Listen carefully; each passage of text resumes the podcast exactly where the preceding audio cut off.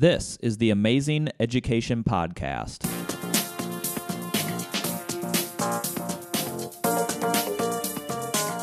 Powered by the Ames Community School District, I'm your host, Eric Smith. On today's episode, we are joined by Dr. Jeff Hawkins. We're going to have an amazing conversation about the importance of modeling classroom strategies during meetings to administrators and teachers, and how that modeling can be used in the classroom. All right, well, thank you, Dr. Hawkins, for being on this episode of the Amazing Education Podcast. I'm super excited that you're here. I'm very excited to be here. I appreciate the opportunity to talk with you. So I've been in meetings with you, and the first time I saw it, I'll be honest with you, it was kind of fascinating to me because, you know, it's a bunch of administrators and, you know, we all know each other, and you're talking, and all of a sudden you stop the meeting for a moment and demonstrate a strategy that you used, and really what you're doing is that you're modeling that strategy for us, and I found it to be completely fascinating, and so I wanted to talk more about that. Sure, yeah, I would love to talk about that. I think the old adage, right, that good teaching is good teaching, really applies to whoever we're leading in that teaching. And so I more oftentimes get the opportunity to lead adults in their learning, but I still think we want to approach that learning with really good teaching strategies.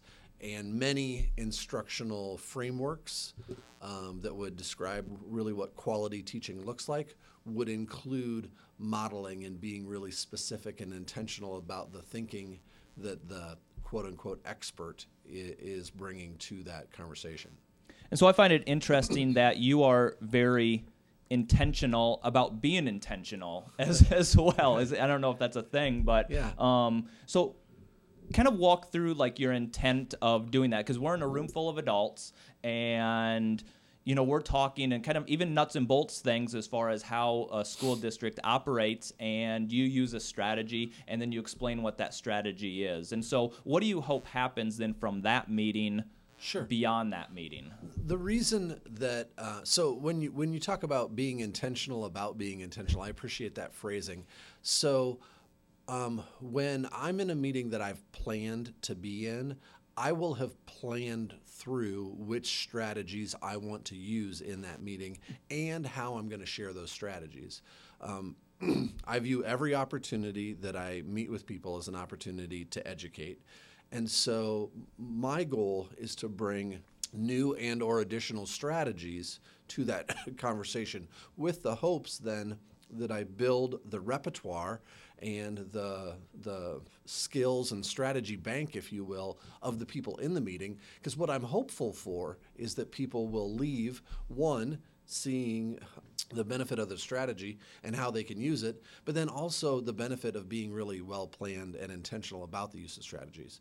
So I guess my hope is that as I model strategies, that the people I'm modeling them for will go back and incorporate that into their practice.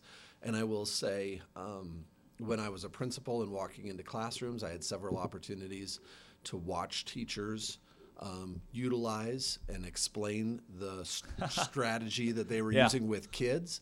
And even in my brief time here in Ames, I've had the opportunity to be in buildings and watch other leaders explain the stress. So I see it come to fruition, in which people start to become more conscientious about the strategies that they're using. I mean, that's kind of have to be a cool feeling, though, knowing that you see that come to, I mean, because that is ultimately your intent. Mm-hmm. Exactly right. You want it to happen in our buildings and in our classrooms. Right. And you see it happen. So for you professionally, like what was the origin of this as far as operating meetings in this way? Sure. Like, did it start, like, clearly you had to make deliberate steps to research these strategies and then be very intentional about the ways you research and then deliver this in a meeting. So, like, how long have you been doing this? I've been doing this for a very long time. Probably for the last decade, about every meeting that I would be in, or particularly if it was a learning-oriented meeting, I would be bringing to it some sort of intentional strategy that I intend to share. And where it came from was the recognition that it probably comes from the same place that our research base comes from, right? So there are strategies that teachers can use in the classroom that have a high impact and a high leverage on student learning. And when teachers are conscientious about using those appropriately and with more frequency, students perform better. Well, good meetings don't just happen, right? Right. Well-led adult learning doesn't just materialize out of nowhere. And so what I began to realize was the amount of thinking and intentionality that was brought to making good adult learning go the way that it needed to go is something that I could share. I could share the content of the learning, but I could share the intentionality so that I could draw people back into the intentionality of their own planning. Mm-hmm. So if I can take a few minutes to share a strategy and not have it interrupt the flow of the meeting, they too can take a few minutes in a classroom, or a principal can take that same opportunity in their professional learning with adults to share that same type of thing. And so I think it increases, again, that concept of intentionality as we plan. And I just think it also increases the cognizance. So, for example, if I know that, according to Marzano's research, summarizing at the end of a conversation or a reading has an effect size of 1.0 in increasing student achievement, and I can articulate that and point that out, the odds of a principal and or teacher then restating that and then using that strategy in their classroom increases significantly. So we're going to walk through in a little bit some of your favorite strategies, so just so that we can be very deliberate as far as showing what some of these are. But I was doing some research on some professional standards for educational leaders, and part of it is to build capacity of our school personnel and our teachers. Sure. And, I've been in meetings with you, and I will say that it does not impact the flow of the meeting at all. In fact, it's almost a little bit of a nice, oh, I'm going to pay attention again, part of the meeting, and everyone's engaged already, but it's a nice way to even break up the meeting because we're talking about something different. And so I find providing, these unique learning opportunities, especially for teachers, is got to be incredibly valuable, because we all know, the school day is busy. You're trying to manage kids, you're trying to manage content, there's just a lot going on with students. And so I think as a district, I find this just to be a very smart way to introduce new learning without it really even feeling like learning for teachers. Well, and it's also, I appreciate the idea that the experience hasn't interrupted the learning for you. That's good. That's part of the process. There actually is some literature that suggests modeling, which is what I'm doing when I do that, actually increases engagement, right? So I can see that. Sometimes the old thinking would be that if the quote-unquote teacher is talking, that people drift off. But when we do modeling the right way, when we're really getting deep into our thinking and our intentionality and why things operate the way they do, there's some literature that suggests engagement increases. So that's interesting that it matches your experience. You're right. Teachers are super busy. And so I don't approach a meeting with teachers or principals with the assumption that they would have read research-based, conversation around the effect size of a graphic organizer, or the effect size of a summarizing strategy, or a vocabulary strategy. So if I can incorporate something into a meeting that just puts it there for them in a little tidbit as a reminder, yep, you can do this too. Yeah. If I can let them know, here's the impact that this has on learning according to the research base, and I can model how to weave that into learning, I've really taken the ability to read an article and kind of boiled it down into a 30-second snippet where I'm actually demonstrating that strategy and modeling it in real time. Yeah. I just find it to be a very smart way for a district leader to do that for teachers. And I reiterate it again, teachers, they are so busy with so many other things. The last thing they're going to probably do is dive into a research journal to find. Well, they may or they may not, but as you talked about, it's a way to build capacity in the moment. So in addition to the content of the meeting, when I'm intentional about the strategies, I'm building both the content of whatever we want to talk about, but I'm building people's strategy bank. And they're getting to see how it might be modeled in an actual meeting. And so that's a huge thing. It builds a lot of capacity. I agree. And a couple other words that I wrote down, just thinking about how impactful this could be, is that I find it to be empowering, motivating for teachers, because I think, and even administrators who may, principals then may model it for their teachers, is that wow, let's test this out. Let's see how effective it really can be. And I think oftentimes, because the research supports this, it is effective, and you can see a difference in the classroom or in a meeting that you're running, and you're giving it to them, which I find it to be a gift. So one of the strategies that I find I often end up modeling and talking with people about are strategies for regaining attention when you've released that. So a very common instructional model in a classroom would be the teacher does something, they release the students to do work, and then they want to pull the students back together. Well, how we pull students back together, there's some strategy that you can approach to that, right? And I find that that's one of the things that I most commonly end up sharing with people is various strategies to do that in a quick and respectful way, because no teacher really wants to yell at kids, hey, could you please pay attention? But that is what we default to. But if we don't have strategies, sometimes that's what we do. So what was fun for me is recently I was in a school and I had modeled that strategy for the principal, who had then modeled it for their staff and had said, hey, I was in a meeting with Dr. Hawkins, he modeled this, I want to model it for you. And I had a teacher approach me and say, I just want you to know that it worked. And I said, what do you mean it worked? And she said, I was in my class and I'd released them like like we do, and I wanted them to get back together, and I tried that strategy that my principal had modeled for me, and I want you to know in about 8 seconds the class was back together and I didn't have to yell at them. And so let's walk through some of those. Those are kind of bucket filling. Right? Yeah. Oh, for sure. I mean, not only does it work with adults, but it works with students as well. Right. So talk through what a couple of those were, because I've been a part of that. Sure. So again, I mentioned, how to pull a group back together. I mentioned summarizing a little bit. I oftentimes find that I am either modeling an engagement strategy. So in a meeting, there's the content we want to talk about, and then there's the process that we want to use to talk about it. And when people carefully plan, they plan just as much about how to discuss it as they do what to discuss. And so when I can help model different strategies to keep people engaged and thinking, right, there's another thing, quite frankly, that I model quite a bit is just brain-based research. There's brain-based research that would suggest anywhere between 15 and 18 minutes is the maximum amount of attention you're going to get from an adult. I could see that. Sustained attention. And so then having a bank of strategies to weave into what oftentimes professional development is going to be significantly longer than 15 to 18 minutes.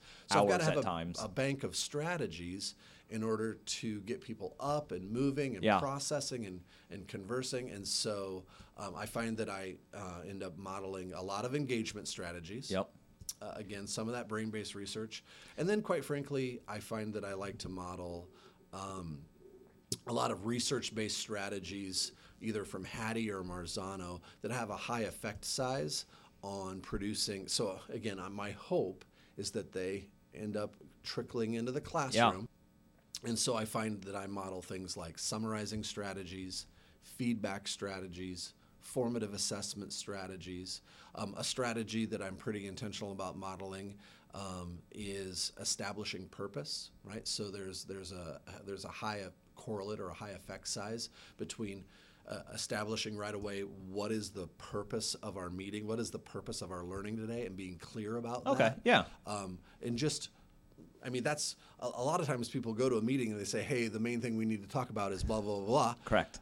But they may not stop and say, by the way, when I'm intentional about telling you the main point of what we're learning, the odds of us actually accomplishing that significantly increase. Well, that's what happens in a classroom. If you tell kids what they're about to learn, the odds of them actually learning it increase significantly. For sure. And there's a solid research base behind that. Well, and I think that's the difference between an adult meeting just saying that at the beginning of a meeting, but then also pointing it out as in, hey, I want to point out that we're identifying the purpose here. Right. I mean, it just sinks in a little bit better. Yeah. Yep. I think it'd be valuable to be a little bit more specific on so if a teacher is watching or listening to this, sure, what would be a couple things? And so maybe we could start with the bringing the group back together. Like, what sure were some specific things that... I'll give you two strategies that I've found to be highly effective in bringing a group back together.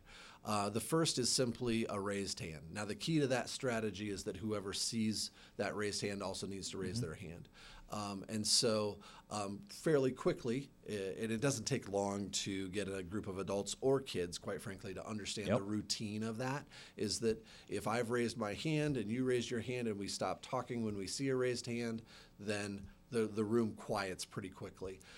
Typically, I can have a highly engaged, highly active adult meeting, and with a raised hand strategy, I can get people back together in around 10 seconds. It works. Yes, it does. I've been a part of it. I've seen it work with students. And I think the key to that one would be teaching that strategy to the students, being very direct and explicit with the students about this is the point. So when you see this, also raise your hand, and then other students will see it. Yeah, you have to teach the routine. Right. Another strategy that I've pointed out to different audiences that can be used to bring people back together is to read to people.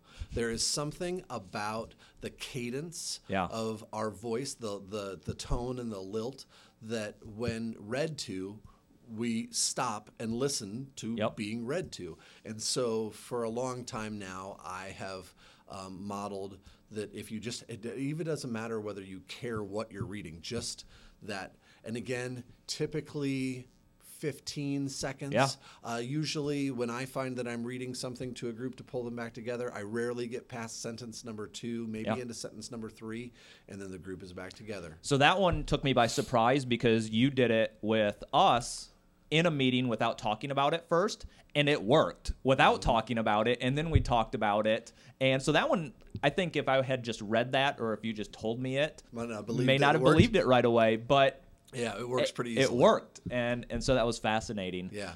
So maybe some of the specific engagement strategies as well. Sure, yep. So I think for me, the key to engagement strategies is me being very cognizant of my pacing. So I try to understand and have an eye on the clock and understand what that means then in correlation to brain-based research. So sometimes I have a process planned. I'll give you a good example. So maybe I'm leading a conversation over a reading, and I want to interrupt that reading with a note-taking strategy, maybe like a text marking strategy. And then some, there's a gist strategy in which you would basically do some summarizing of the main points, right? So that would be one strategy. I would explain the strategy. It breaks up the reading, right? But then with that, I now have the opportunity to do things like a standing meeting where I can get people out of their chair and walking around the room, talking with somebody. Sometimes I can actually use the physical room, or I choose to use the physical room, like saying, okay, if you believe in A, go stand in this corner and talk with the other people about why A is the thinking, or if you believe in Z, go stand in this corner and talk about why Z is the right philosophy here. So I can get people out of their chairs and moving and talking. So writing, moving, talking with people would be ways that I can break up conversation or reading to promote just a more active brain and more engagement in the work. And I think there's also some really great formative assessments that you can do with these strategies as well. I know yourself and a colleague of ours, Dr. Dumas, uses a fist of 5. And then I think there was a thumbs up, thumbs down. Right. And these are very simple things. Very simple strategies. But they are things that students have to engage with, just to get a sense of where you're at, not right, not wrong, but where are you at on this idea or this question or this topic. And it can be used in a number of different ways. And an effective teacher can have a number of these that they can use throughout a class. Right, without a doubt. And, you know, so there's some keys to using them successfully, like the thumbs up, thumbs down, or the fist to five. What I always try to model for teachers is you don't ask that and then just glance around the room and move on. Like, you have to be intentional about looking at each participant. Oh, that's interesting. Yeah. Because otherwise you send the message that you don't really care about everybody's answer. And so if you're going to do a fist to five, you got to make sure you get that feedback from each kid. Or if you're going to do a thumbs up, thumbs down, you got to make sure that you see where you're at with each learner. Right. Because otherwise you actually reinforce the message you don't want to have. So that's actually a very good point to that specific strategy is actually be intentional on how you use it as well, not just using it. Yeah, you don't want to just use a fist to five strategy and be like, oh, all right, I can check that one off. I used fist to five. Because if you're not intentional about looking for each child's response, then it becomes pretty obvious, or each learner's response, it becomes pretty obvious that you really weren't too interested in everybody's responses. But using it effectively can send even another message without even saying it as in, I value... Yeah, I care where your learning is at. I want to know where you're at, and you're at, and you're at, and you're at. Yeah. Right. I care. I love every part of that. So I think we touched on this, but I think it'd be interesting to sort of recap it is... what this does for students. So we just touched on a great one as far as I care about your learning. Yeah. But what some of the other ones as far as the engagement strategy or bringing them back together, like what does this do for students? Like how is this impactful in our classroom if we use these? Sure. Well, there's probably two different ways to think about use of strategies that it can impact kids, right? So one way is obviously our kids are going to participate better and focus on our learning if they're engaged. There's all sorts of process strategies that we can bring to the way that we design instruction, because an engaged learner is much more likely to be successful than an unengaged learner. So that's one way it impacts kids. But then there's also these strategies that have a research base around them on impact of achievement. So whether that's graphic organizers, response to formative assessment, setting purpose, summarizing strategies. I've mentioned several of these already, but those are strategies that are high leverage strategies that engage the brain or give me information as a teacher that are shown through a research base, through the science of education, to actually impact achievement. And so the beauty of being someone who's intentional about modeling their strategies is I can build some capacity in the adults that I work with in order to create processes that are engaging, that we pull people in and out of effectively, run an effective meeting. But then I can also give them and build their capacity and strategies that's ultimately going to give our kids an advantage in learning, right? Help solidify that learning outcome, which is what we're all achieving for. It's what we're all about. I think that's absolutely great. I think we could talk about this a lot longer.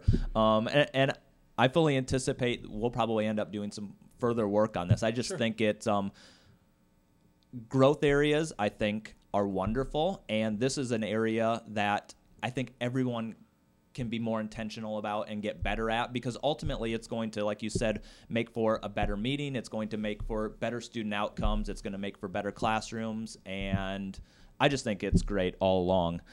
So we're going to wrap up this episode, and as you know, we're in the business of amazing things, and so I want to give you an opportunity to share something amazing in the world of education, in your world. Sure.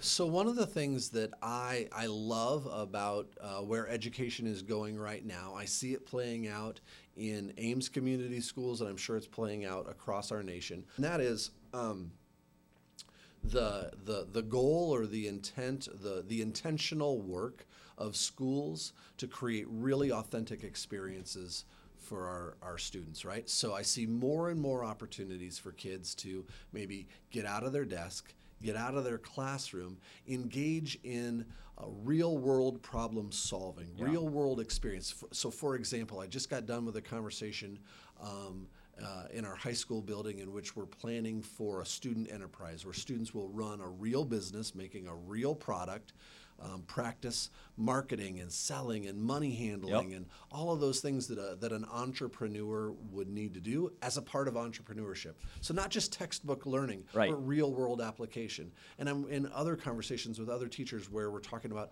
how do we get outside of the school building and get into nature and discover some of the things that are going, yeah, on in our natural world, some of the problems that are going on, and how do we become active participants in solving community-based or world-based problems, yeah, and the authenticity that that brings to the learning environment and the amount of engagement that kids have when they get to genuinely solve a problem for a real audience, yep, is just amazing. And it's something that I'm proud to be able to be a part of in education right now. I think it's great. I think that could be an entire episode, having that conversation, because that is where it should go. Yeah, yeah, it's fun stuff. All right. Well, thank you, Dr. Hawkins, for being willing to be on this show. Yeah, I appreciate it. This was fun. Thank you very much. Take care. Thanks. Yep, you bet.